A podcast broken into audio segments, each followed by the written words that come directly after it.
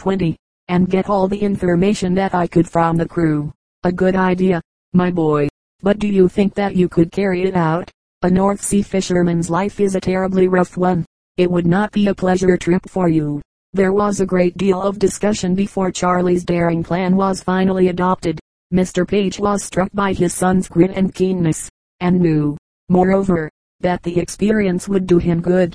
In his own young days, before he returned to Lincolnshire and settled down to business, Mr. Page had spent three eventful years in South America, and although he had had many decidedly unpleasant adventures, he by no means regretted them. He was glad, too, to find that his son inherited some of his love of adventure, especially as it was to be used, in this case, for a good, sensible purpose. Charlie was only sixteen, but he was big and strong for his age and the sea air and hard life would probably do him good physically as well as morally. I will give you ten pounds, he said to Charlie on the following morning, and as you are not likely to be away much more than a week, it will, I think, be ample for your wants. Charlie thanked him heartily, and an hour or two later started for Grimsby. He knew the town well, and making his way to the docks, had little difficulty in finding where the Sparrowhawk lay. She was coaling when he discovered her and knowing that all hands would be busy, he sat down on the black scaffold like dock and watched from a distance as truck after truck was tilted over, sending its load of coal into the chute, down which it ran with a rattle onto the ship's deck. The trawler's men, black as niggers, shoveled the coal quickly into the hold. Fortunately the greater portion of the load had been taken aboard before Charlie arrived, and after waiting for about half an hour, he saw the last truckload shot down. He knew then that in about an hour's time some of the Sparrowhawk's men would be coming ashore. He watched them with interest as, having shoveled all the coal into the hold, they turned the hose on the deck, and with brooms and swabs worked hard to remove the coal dust which coated everything. When this task was finished, the men gathered around two buckets and washed themselves. They needed washing badly. The first two men who came ashore had friends waiting for them, so that Charlie had no opportunity of speaking to them. The third man to come ashore had no one waiting for him.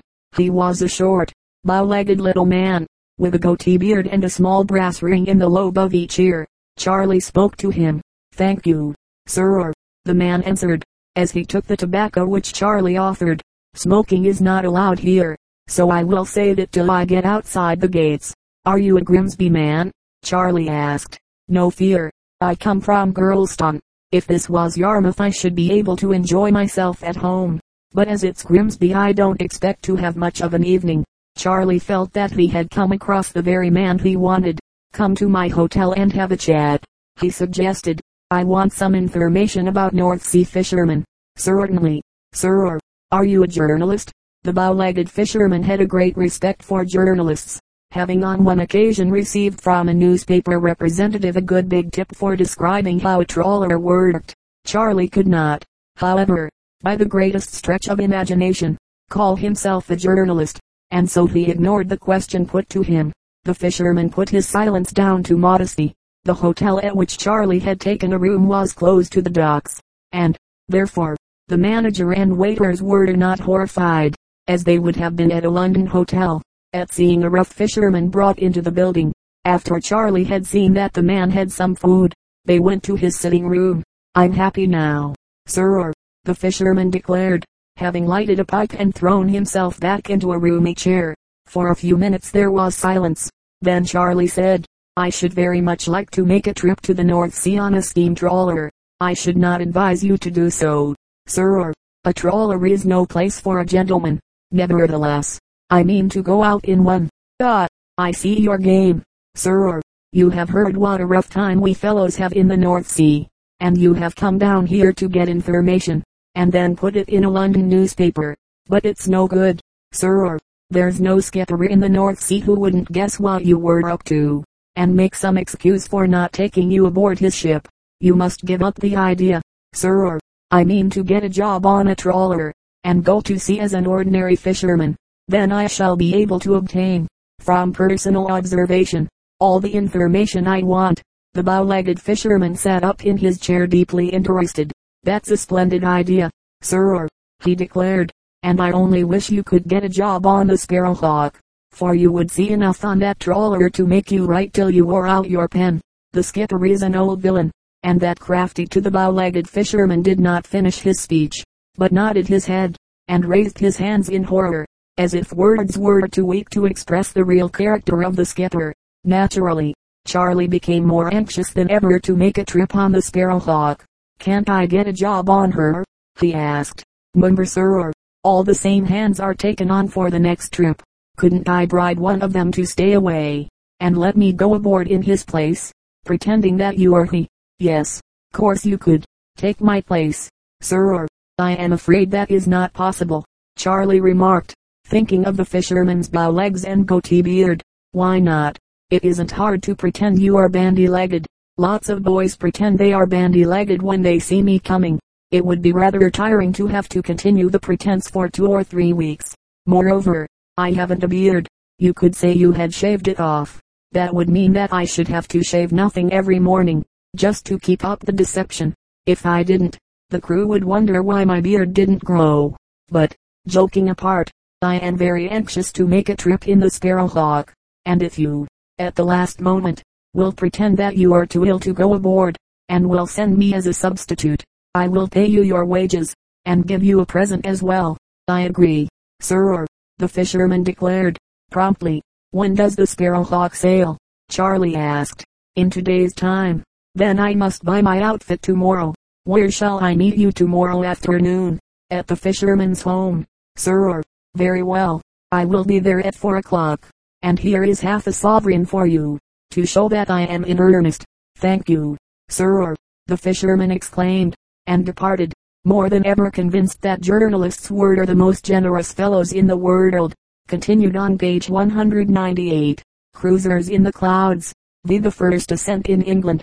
Though the English people, on the whole, disbelieve the tales they heard of the French balloonists, they became very interested when a certain young Italian, named Vincent Lunardi secretary to the Naples ambassador, gave out that he was willing to build a balloon and make a voyage in it.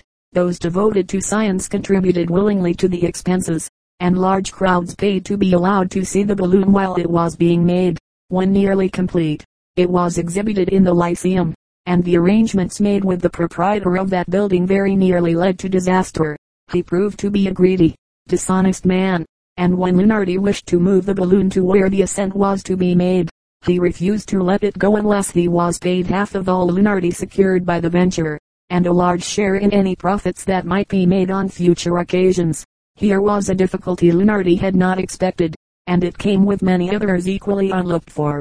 When Lunardi first made the proposal, he had got leave from the governors of Chelsea Hospital to ascend from their spacious grounds, but, while the balloon was being made, a certain Frenchman had set up in opposition, and announced that he would give a display immediately.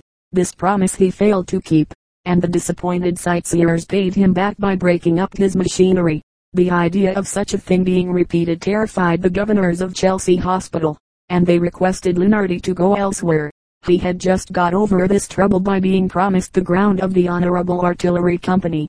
When the proprietor of the Lyceum refused to release the balloon, the Artillery Company, thinking themselves the victims of a fraud, ordered the apparatus, which had been sent to them, to, to be thrown off the ground unless Lunardi found securities in 500 pounds to cover any injuries their premises might suffer at the hands of the mob. But the proprietor of the Lyceum had overreached himself, and when the matter was explained he was compelled to give up the balloon, which was forthwith taken to the artillery grounds under a special guard. Two days later the scene of action was thronged by a noisy crowd, and Lunardi has spoken of the dread he felt lest anything should happen to delay the ascent. While the balloon was being filled, he viewed the assembly from the upper story of the artillery house. Windows, roofs, and scaffoldings were crammed, while in the large square below, the people were so closely packed that it looked like a pavement of human heads, and they were by no means orderly, for most had come with the idea that they were to be deceived. The arrival of the Prince of Wales, however, put them in a better humor, and in less than two hours after the appointed time, Vincent Lunardi carried out his promise. He would not risk a longer delay, though the balloon was only two thirds full of gas, and he had to disappoint a friend who had arranged to sail with him. He gave the signal and weighed anchor, The grumblings of the fickle crowd turned to roars of applause, as the balloon rose slowly over the housetops. The noisiest and the roughest there forgot the jests they had made at Lunardi's expense, and Vincent Lunardi forgot them, too, for his worry was over, and his long labor rewarded. He had made his balloon without any valve at the top, and in order to descend, had fitted it with long oars, shaped like lacrosse sticks.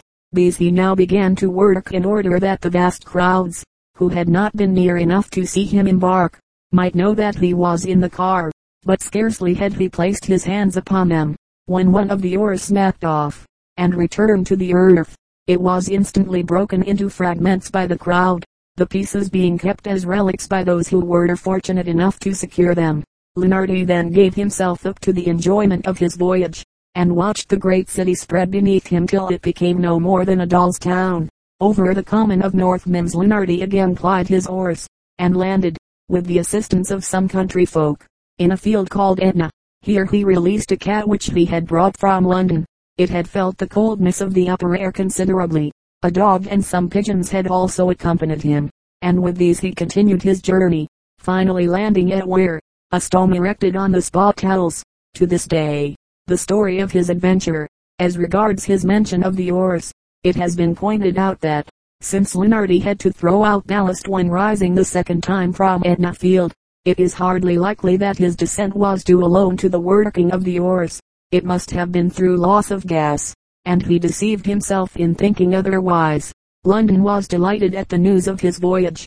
George III, who had broken off an important state conference to peep through his telescope at the wonderful balloon, afterwards allowed the young Italian to kiss his hand at a brilliant levee. Military honors were bestowed upon him, and with fewer obstacles in his way he now made fresh flights. But perhaps his greatest triumphs were in Spain, the king of which country gave him a residence in the royal palace at Madrid. Here, on January 8, 1793, he made a grand ascent, taking with him a number of carrier pigeons. In the car of his balloon he wrote particulars of all he saw, with as much ease as he would have done in his study. Carefully folding the manuscript, he sent it on by one of the pigeons to the governor of Madrid. It was the first time that the world had ever known of a post office in the sky. But, for all that, the letter was delivered as promptly as anyone could wish. Lunardi's cruises in the clouds were sometimes attended by great danger, particularly one he made in Portugal, on August 24, 1794. It was a windy day, and when, on nearing the earth, he threw out the anchor, the rope snapped as it caught against a tree. The balloon rose to a height of three miles, and fearing that he would be blown out to sea, Lunardi pulled the valve rope, and fortunately this broke too. But enough gas escaped to cause the balloon to descend rapidly. A quarter of an hour later the car struck the ground with great violence, and a sack, weighing 20 pounds, was jolted out. Relieved of this weight it rose again, but less powerfully, and Lunardi found himself, a little later, being dragged and bumped along the ground at a great pace. Some ignorant peasants, terrified by the balloon, ran for their guns, and the poor aeronaut was treated to a shower of bullets. Fortunately, the speed soon carried him out of range. Then, seizing an opportunity, he leapt from the car, among a tumbling mass of ballast and scientific instruments. When he found his feet, it was to see the balloon sailing at a great height towards the sea, and a few minutes later it disappeared from his sight forever. John Lee, the boy tramp, concluded from page 188. There was nothing more to be done, continued Captain Dalton, till I reached England. Of course I had no idea that Mr. Turton had taken Mr. Windlesham's place at Ascot House. I reached Southampton yesterday, travelled direct from there to Castlemore without touching London, and saw Mr. Turton. It appears that he opened my telegram the day after you ran away. Everard, by the by, demanded Captain Dalton. I should like to hear just why you did run away, when they thought you were dead. I answered, and that my school bill would not be paid, and I should be left on their hands. They began to treat me as if I were a servant. I did not believe I should ever see you again. I knew I wasn't wanted there. I I couldn't stand it, and I ran away. Well, continued Captain Dalton. Mr. Turton didn't seem to know exactly what to say for himself. He explained, however, that he had paid Mr. Windlesham a long price for the goodwill of the school, and that he reckoned you as one of the most profitable pupils. He could ill afford the loss of your account, to say nothing of your being left on his hands to lodge and feed. Yet he assured me he had no intention to turn you out, although he saw no harm, in all the circumstances, in making you useful. Still, I exclaimed, he need not have made me black Augustus's boots. That, said Mr. Westlake, was evidently the last straw. I noticed that Jacintha watched Captain Dalton's face with some anxiety, thinking, perhaps, that he would show signs of displeasure at my flight. Mr. Turton admits, he continued, that since you had taken the law into your own hands, he made no effort to overtake you until the arrival of my telegram.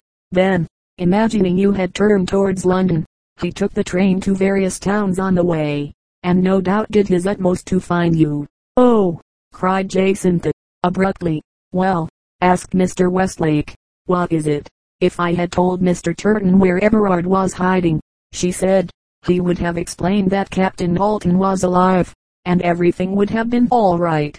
All's well that ends well, remarked Captain Dalton. Everard did not think it would end well the day before yesterday, cried Jacintha. The night is often the darkest just before dawn, said her mother, but for my own part I kept silent, for, looking back only a few days, and recollecting what had been the outlook, I felt afraid of making an idiot of myself if I ventured to open my lips. I gave Mr. Turton a check, said Captain Dalton, and I am afraid I lost my temper. I saw the real state of affairs, and reckoned him up so candidly that we did not part very good friends. You certainly made an impression on him, cried Mr. Westlake.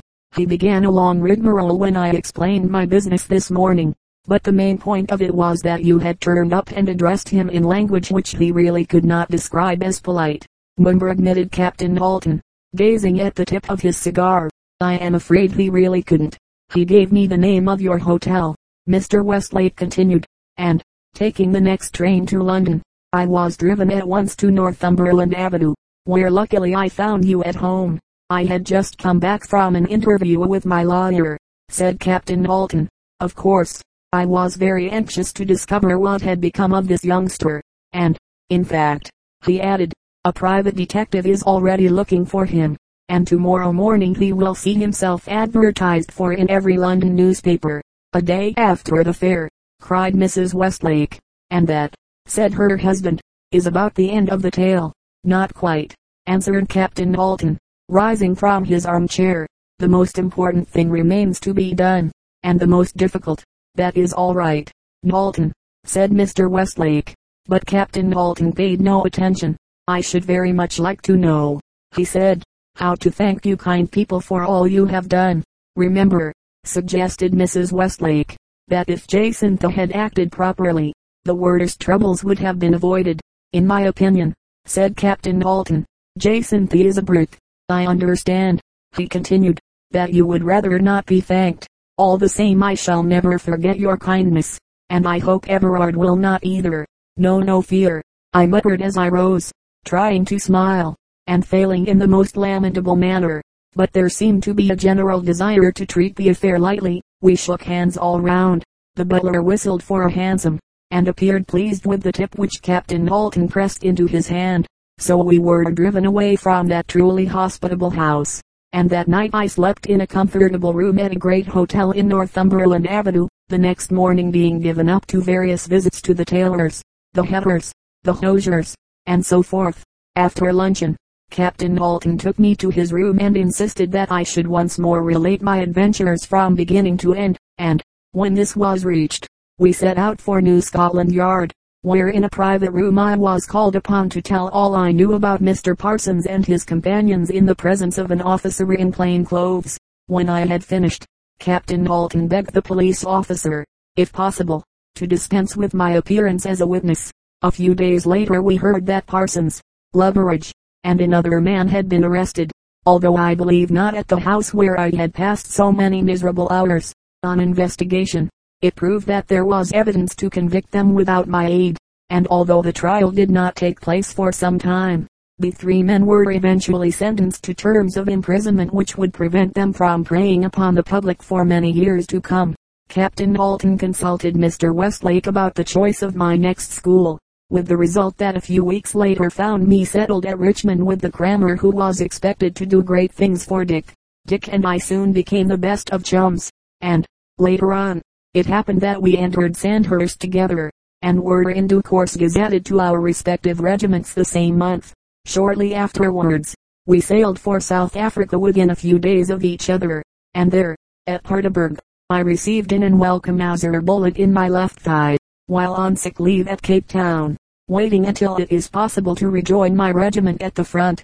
I have passed the time by writing this account of my adventures, and, now it is finished, it will shortly be on its way to England, whither, if all go well, I hope, before very many months have passed, to follow it. The end. Puzzlers for wise heads. 9. Transpositions. These are the names of two famous soldiers, sailors, poets, novelists, and two queens. 1. Lion and ODW. 2. ABGHMLORRU. 3. Yelenanos. 4. ABKL. 5. AAHKPRSS. 6. YNNNOSD. 7. COSDD. 8. CDEIKNs. 9. ABAHILTZ. 10. ACIIORDV. Answers on page 230. Answer to puzzle on page 167. 8. 1. Cake. 2. Lake. 3. Rake. 4. Sake. 5. Take. 6. Wake. A Central African cake. Hipley. Lutetium lutetium lutetium lutetium. Some coal black natives shouted joyously as they stood by the shore of Lake Nyassa, and saw across the blue waters what a European would have taken for water spouts or pillars of smoke. But the natives knew better. Those great pillars darkening the air were dense masses of that African delicacy, the nkungu fly. The men hurriedly seized the saucer-shaped baskets which they had with them, and waved them round their heads till they were full of flies. The next thing to do was to crush the flies in their hands, roll them in leaves, and lay them to roast in the ashes of the wood fire. When finished the mass looked rather like coffee grounds, and tasted like licorice. This is the only cake a Central African ever makes for himself. English people would hardly want to rob him of it, but to him it is delicious. Footnote, this is the Central African way of shouting hurrah. The weather sprites. Last night, the weather sprites in slumber lie. Tis plain as plain can be, for clouds have hidden all the sky mist is on the sea. They laid the brooms of wine away before the day was done, and left a curtain, dull and gray, to hide the setting sun day wake. Weather sprites. Oh, wake again. You slumber all too soon. And, look you, drawn by imps of rain a ring is round the moon. With all your might rub out the ring. Mop all this rain away. For such a night can only bring an even duller day. This morning, then through the darkness, ere I slept, I heard them passing by. Across the roof their brushes swept. Then cleared the misty sky. They mopped away with all their might, and dried the garden soon while busy dusters rubbed from sight the ring around the moon. And as I throw the shutter wide, and look out at the dawn, the garden paths are neatly dried, and all the clouds are gone. But hark, where in the morning light yon chestnut lifts its dome, I hear the last, last weather strike dragging her broomstick home. Wonderful caverns, vi, the rock temples of Ajanta and the Ellora, on one of India's loneliest glens, called Ajanta travelers come upon a perfect settlement of buildings and temples, cut in the face of a semicircle of cliffs about 250 feet high. Over the cliff leaps a brawling river, making seven distinct falls before reaching the valley below. From a distance only pillared fronts appear, but on a closer view the real grandeur and beauty of the temples come to light. The inside walls are covered with paintings, well drawn, and fairly well preserved. The pictures chiefly illustrate the life of Buddha, and the sacred tree beneath which he used to sit often appears in them, hung with rich gifts from his followers. The good works which he did for the poor and suffering are constantly painted. Other paintings show hunting scenes and battles, drawn with great vigor and of huge size. Others have pictures of peacocks, elephants, apes, and other animals. The architecture of these caves is very fine. We can hardly imagine the enormous labor of cutting out the deep ribs of the roof, the light twisted pillars, and elaborate framework for pictures which adorn the galleries. The marvel is how human hands could have done such work, especially when we remember that the natives of India, like those of Egypt, who did great feats in rock architecture, had the smallest and most delicately shaped hands of all human races. There are 34 distinct rock temples at Ellora, near Aurangabad, in India. Most of them are of the usual pattern of cave temples, some the work of Buddhists, others of a sect called Jains, who are famous for kindness to animals. The more modern ones are built by Brahmins, and these are the true marvels of Ellora, though they can hardly be accounted as cave temples, being cut bodily out of the rock outside as well as inside. The way in which these monuments of industry were probably built was as follows. The builders first marked off a large square of the cliff, and outside this square dug a wide deep trench, leaving an immense mass of stone standing in the center. Out of this mass, which may or may not have contained natural caverns, they cut a magnificent temple, standing on a raised platform, and adorned with domes, galleries, colossal statues of animals and the richest forms of ornament. Fancy the patient toil lasting year after year, even when the outside was finished, of scooping out the interior, with its great halls and passages. The most wonderful of these temples is called Kailas, and is dedicated to Siva the Destroyer. It has a great court, in which are ponds, obelisks, figures of the Sphinx, and other ornaments, whilst in the middle stands an immense group of elephants. Above these huge creatures, rows of stately columns, in four tiers, one above the other, support the actual temple, and the effect is so light that the building seems to be hung in the air. Kailas is the sacred mountain in Tibet, from which flow the four great rivers of India, and every year thousands of pilgrims toil in solemn procession round its ice-covered rocks, to bathe in the waters of the sacred Lake Mansarovar, which lies below. Helena Heath, Eastern jugglers, some true anecdotes of wonderful feats.